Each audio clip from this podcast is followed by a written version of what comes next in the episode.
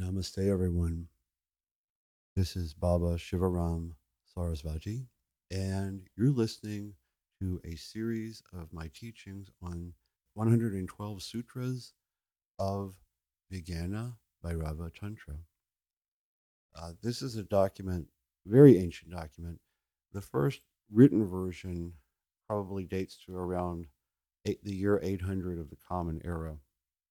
However, uh, undoubtedly it existed for a very long time before that, being handed down verbally.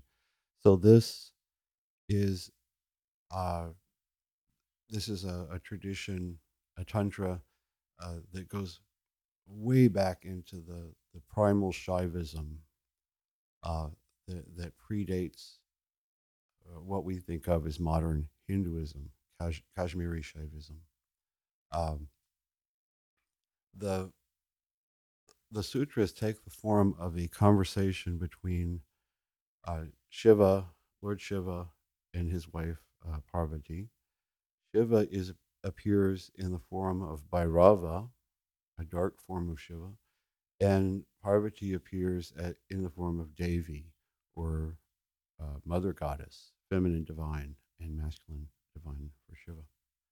Um, so this is a document we when we study a, a scripture uh, there's universal wisdom to be be harvested there uh, but we need to understand we need to read the script the scripture in its in its context uh, not so much historically but in, in the context of the tradition from which it arose uh, in this case as i said the tradition is kashmiri shaivism uh, and we have a the document as a whole is a collection of uh, 112 paths to moksha or enlightenment or self-realization depending on your perspective. Um, uh, there there are as many paths. We've we've all heard that there are as many paths to the divine as there are seekers of the divine. So here are uh, 112 steps on on one of those paths. And interestingly enough, uh, these sutras stand they're they're in a sequence, and we'll present them in a sequence. But these sutra, sutras are very profound and kind of self-contained. So you can take one of these and meditate on it for a, a day, a week, even a month, and continue to derive benefit from the meditation. Um, so before we begin, let's briefly review the most important uh, concept of all, what I believe to be the essence of Tantra. And here it is all beings are manifestations of divine consciousness, living in varying uh, states or levels of ignorance of their true nature. We are one, always and inherently. Uh, but we don't always realize that.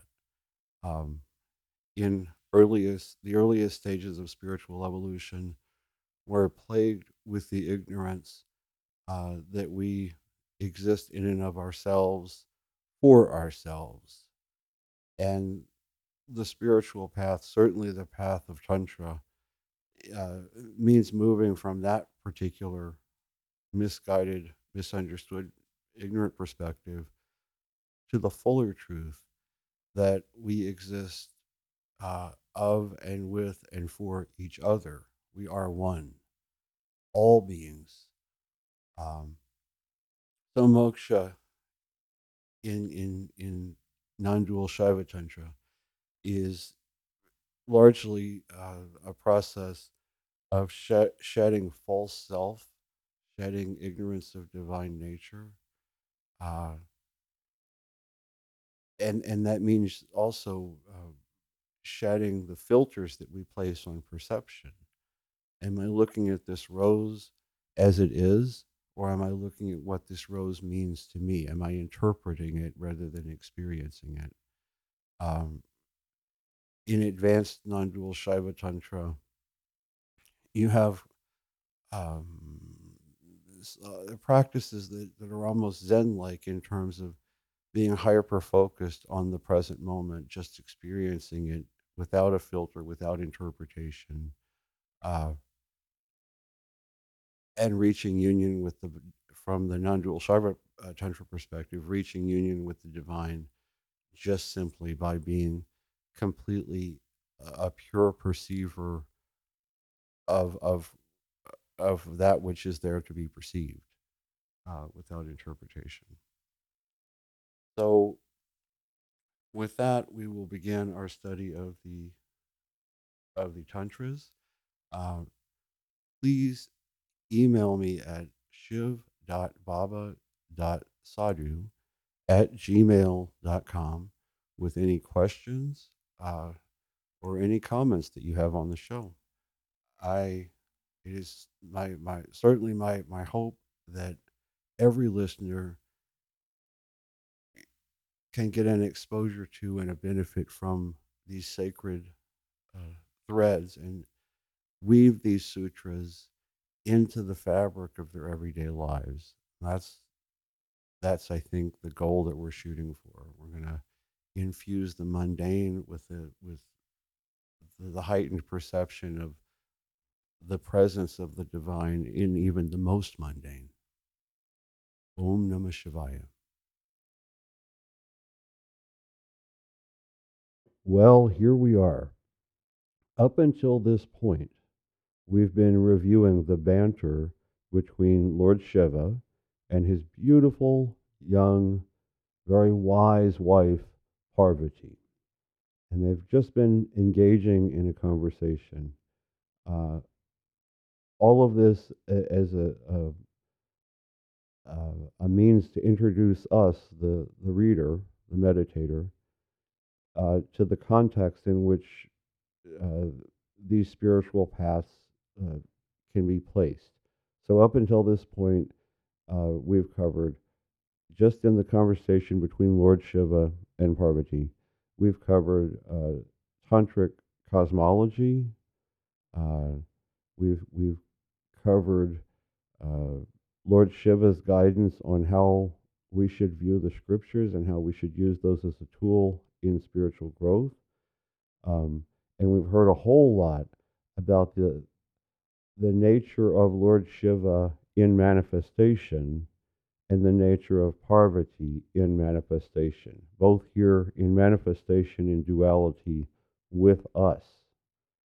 Having come to, to this, this realm, to samsara, um, as, as guides and, and, and teachers and coaches, and as well as objects of love and devotion and worship uh, and adoration. Here they are manifesting in a more in an, in an anthropomorphic, a human-like form, because they know that that's what we relate to very well, right? So, Lord Shiva could have manifested in any any number of forms. That's why we we always hear about uh, the different faces of Shiva, or we speak of of uh, uh, uh, or Bhairava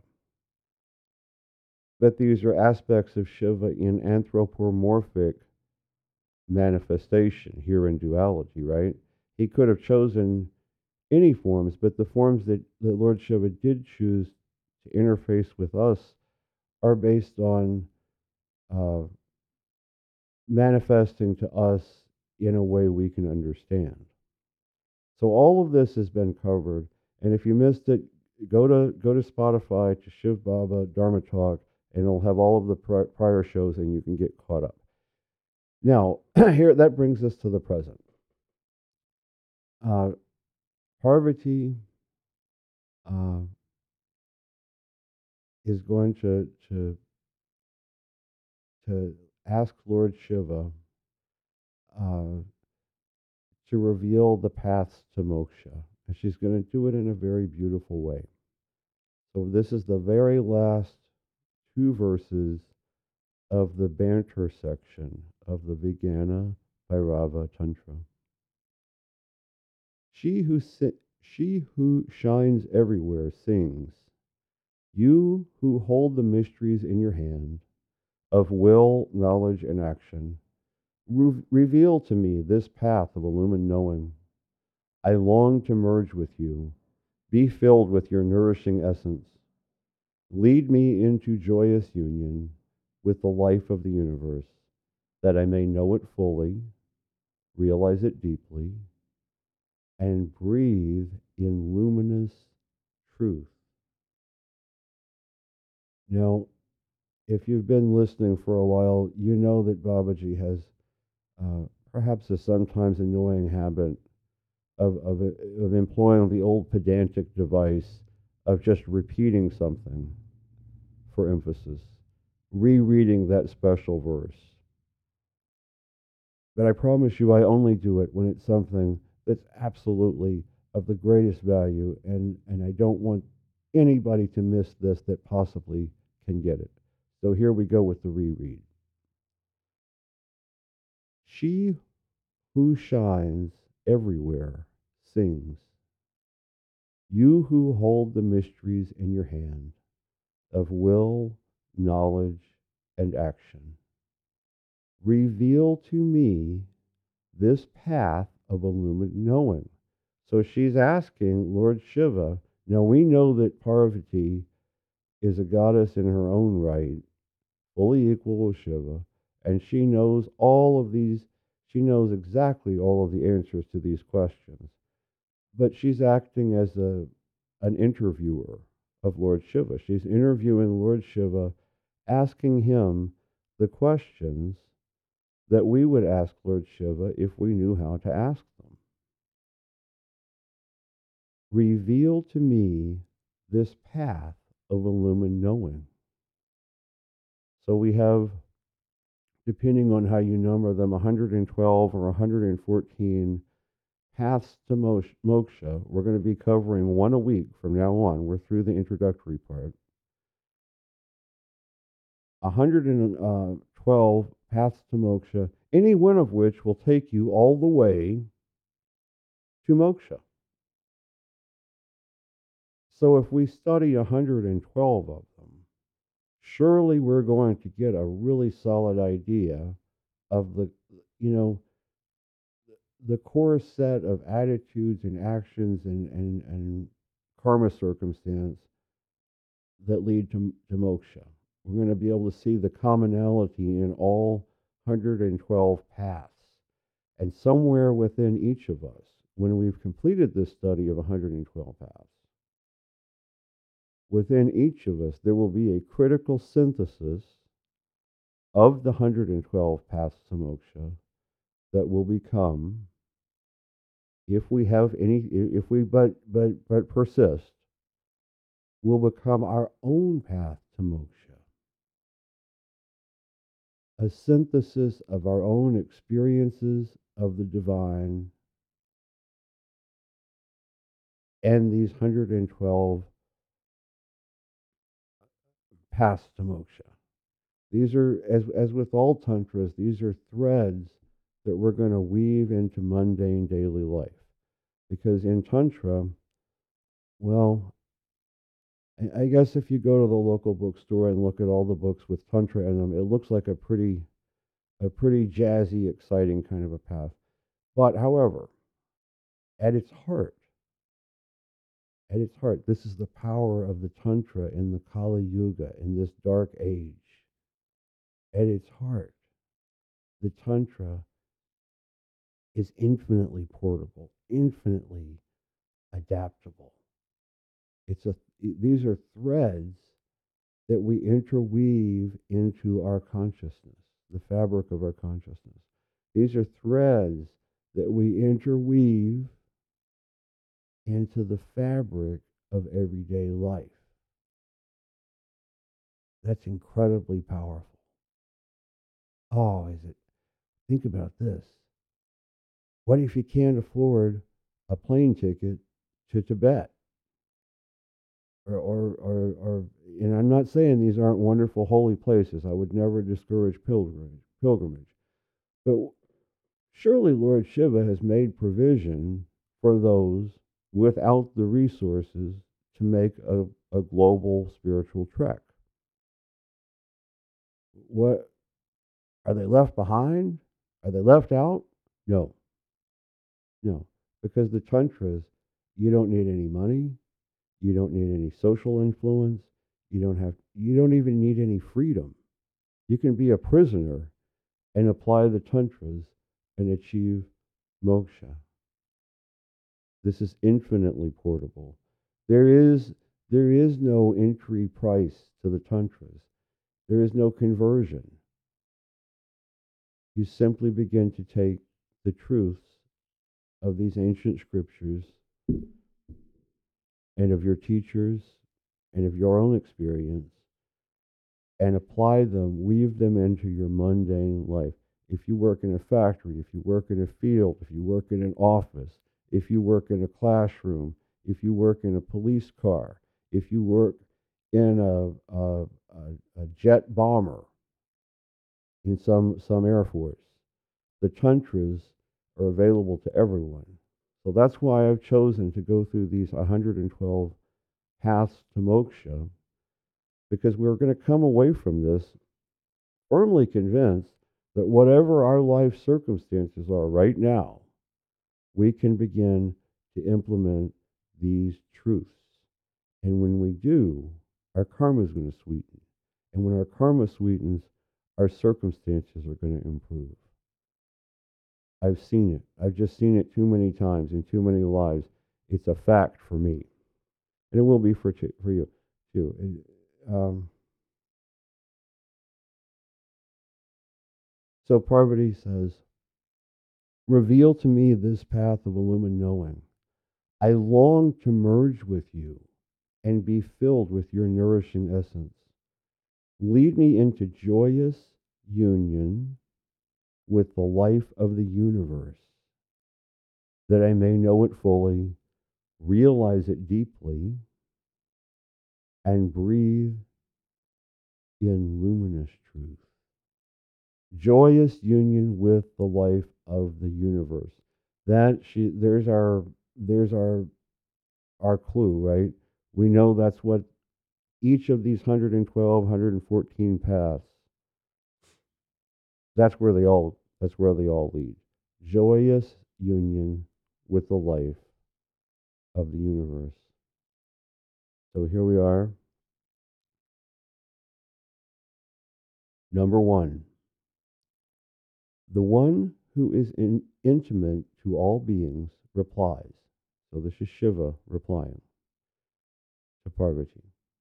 The one who is intimate to all beings replies, Beloved, your questions require the answers that come through direct living experience.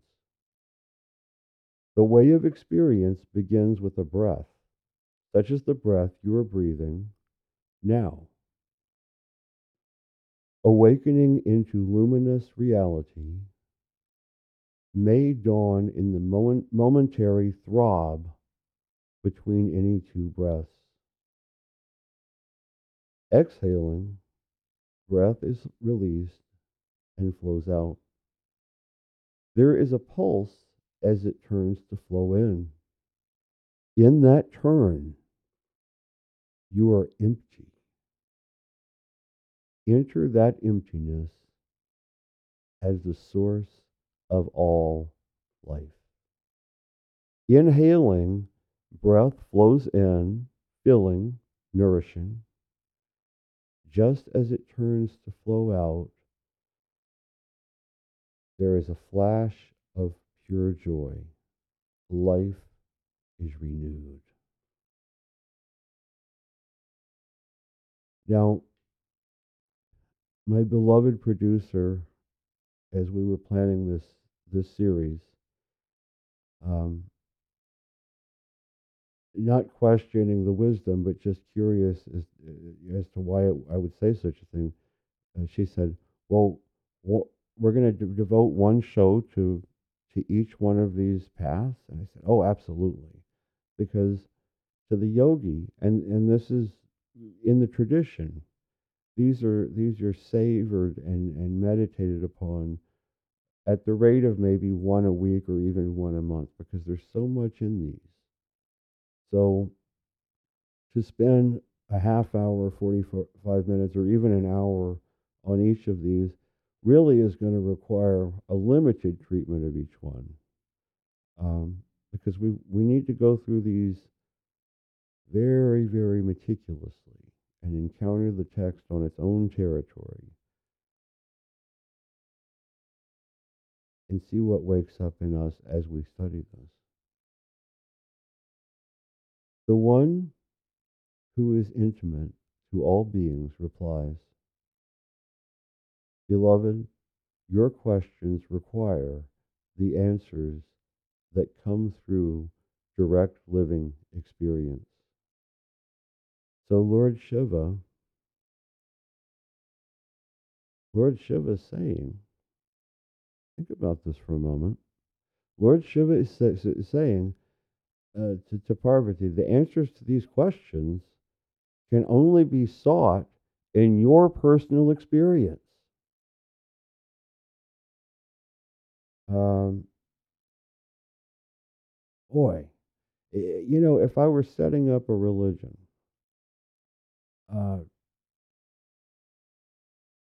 can you imagine saying, oh, yeah, by the way, uh, rule number one, I'm going to put this right up front here. Rule number one is that this entire process is subjective and relative to each seeker of God. And uh, the best we can do is to provide templates that have worked before. You don't have much of an iron grip on your believers at that point, do you? You're not much of an authority that's going to make decisions for them at that point. You can't demand uh, you can't demand anything of your followers because you're telling them, uh, really, as a religious person, I'm completely peripheral to the process of you achieving moksha. Completely peripheral. Can't cause it, can't prevent it. Hopefully, can facilitate it to some extent. But if you're a Baba, a sincere Baba, I think that's your message to anyone who's willing to listen to you is that uh, moksha is not probably going to involve imitating the Baba. Uh, moksha can't come from the words of the Baba. It's all going to be, it's a subjective path. And it's something that um, it can be facilitated by teachers but it can't be accomplished by teachers. Beloved, your questions require the answers that come through direct living experience. So if I'm tantric and I'm studying the scriptures, what am I doing? I think I'm I'm I'm gathering a catalog of phenomena to watch for as I'm accruing living experience. And I can see it and say, ah, okay, now then, uh, I've put on 20 pounds. It looks like I've developed an attachment to food. Or, uh, you know, I, have been drinking whiskey every night after work. And I, if I don't do it, it, it just ruins the evening. I've developed an attachment, right? Or, or I'm not to, I can't do my retail therapy. That's an attachment. All this stuff. Um,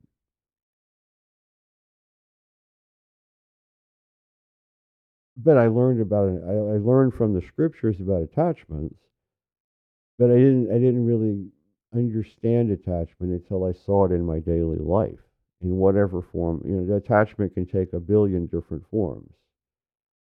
Um, I, I knew one lady, a very nice person, who developed an attachment uh, to knitting a ferocious attachment to knitting.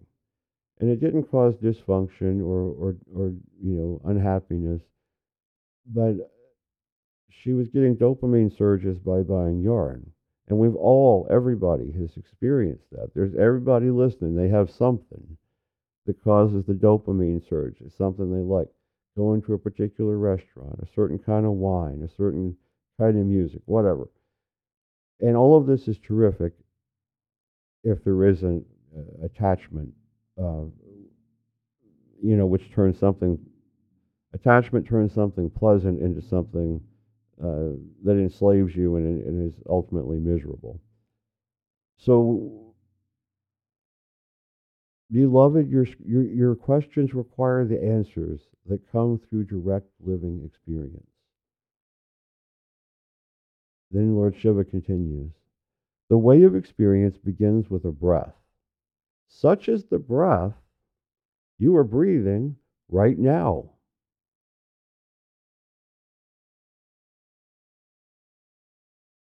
That was Babaji taking a breath. I want to be in sync with the, the instructions here. And he said, right now. He didn't say later on if I remember it. He said, right now. So here it is. Such is the breath. The way, the way of experience begins with a breath, such as the breath you are breathing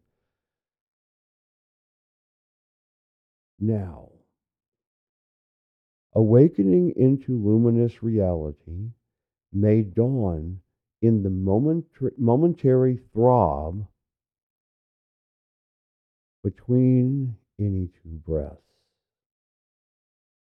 The momentary throb between any two breaths. Exhaling, breath is released and flows out. There is a pulse as it turns to flow in. In that turn, you are empty. Enter that emptiness as the source of all life. Now, wait a minute. Enter that emptiness as the source of all life. Well, let's try it. Um, inhale and then exhale.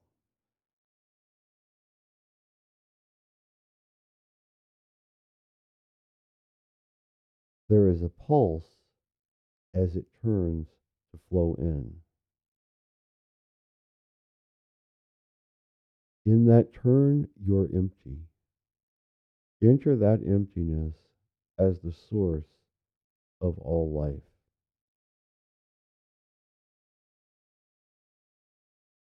Now, clearly, these are some prana, uh, prana yoga practice instructions that were being given explicitly, right? Um, and they work. You don't have to understand exactly what he's talking about. Just do it.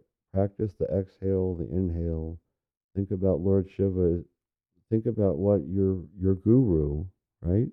Lord Shiva is pointing out to you through this this tantra what's going on at that at that point where you've exhaled and your lungs are completely empty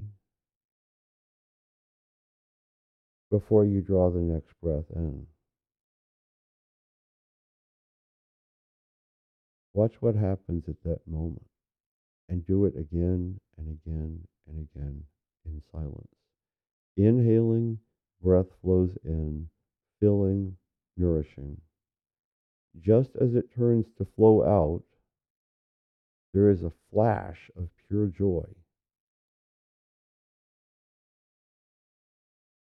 Life is renewed. Again, we can use these as explicit breath exercises, and they're going to focus consciousness in a wonderful way. Uh, And this is a direct path to moksha. If you just fill the prescription as written, do what it says, keep doing it, you'll get to moksha. But with all of these with all of these threads that we can weave into daily life, we've got to think about what circumstances we're going to practice them in. So my my favorite my favorite uh, application of breath based meditation is when some surprising news or information has come in that uh, is unwelcome or unwanted or shocking or unpleasant or sad or whatever. You're in duality, right? We have to attach these judgmental, these these uh, uh, dichotomous labels: good, bad, hot, cold, favorable, unfavorable.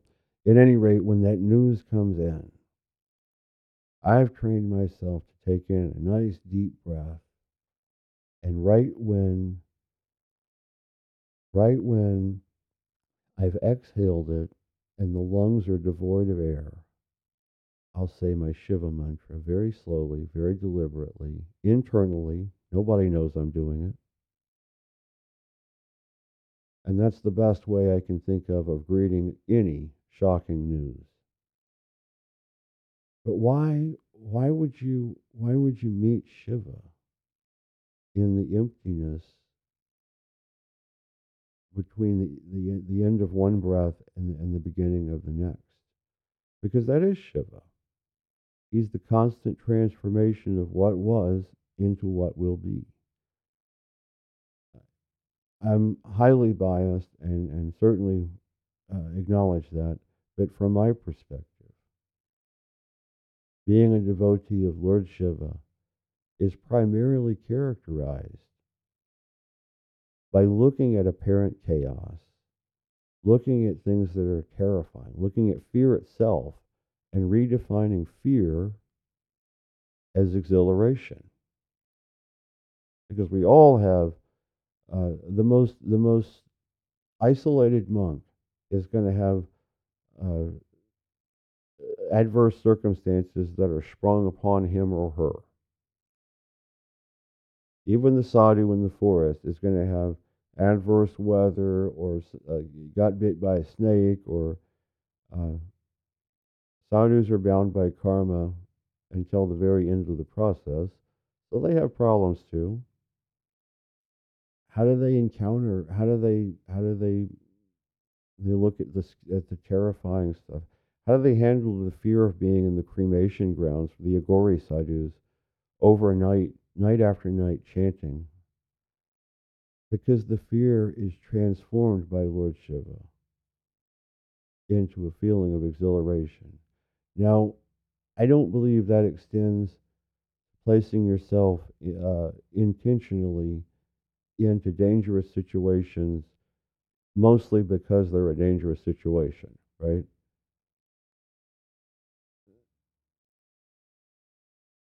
But as you're walking your karmic path, when the scary stuff comes, find Shiva in that moment when life has knocked the breath out of you. I think that's the metaphorical lesson in this particular lesson. And the prana, the prana exercises, beautiful. Do them again and again and again. They have value. Each of those these, though, when we study them, we're going to find that they have uh, a very literal meaning, and then there's going to be a metaphor attached that we can also benefit from. So we want to look at both because they're both highly valuable. So I'll wrap up this particular show uh, on number one. The next show will be uh, number two, and uh,